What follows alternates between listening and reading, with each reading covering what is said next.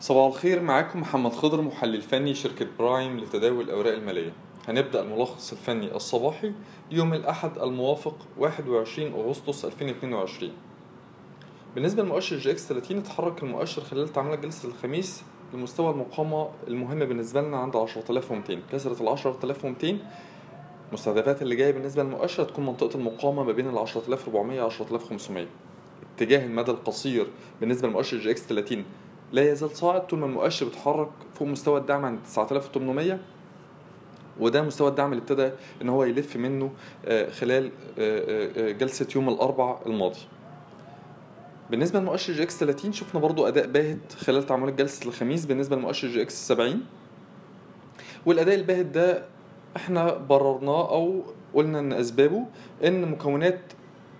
العديد من مكونات مؤشر EGX 70 في طور التصحيح أو في مرحلة التصحيح بعد ارتفاع أو موجة ارتفاع كبيرة. عايزين نقول برضو إن إحنا بالرغم من إن إحنا شفنا خلال تعاملات جلسة الخميس إن بعض مكونات مؤشر EGX 30 استعادت زخمها تاني زخم الصعود مرة تانية على سبيل المثال B Investment إلا إن والمجموعة المالية هيرمس إلا إن إحنا على المدى الق- القصير ومتوسط الأجل شايفين إن أداء مكونات مؤشر EGX 70 هتتفوق على باقي الأسهم أو باقي مكونات مؤشر EGX 30 بالتحديد.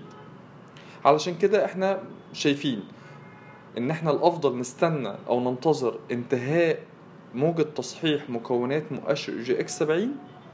وبعدها نبني مراكز شرائية في مكونات مؤشر EGX 70 العديد من مكونات مؤشر EGX 70 حققت في الفترة ال- ال- ال- القصيرة اللي فاتت دي بنتكلم فيه من 50 ل 100% في بعض الأسهم حققت 100% فلو حصل تصحيح أنا شايف إن هيبقى في موجة صعود تانية قوية زي اللي فاتت كده بالظبط. وعلشان كده أنا شايف إن إحنا عينينا برضو هتكون على مؤشر EGX 70 بالرغم من أو مكونات مؤشر EGX 70 بالرغم من التفوق آه، خلال الجلستين اللي فاتوا آه، آه، مكونات مؤشر EGX 30 عن مكونات مؤشر EGX 70 شكرا.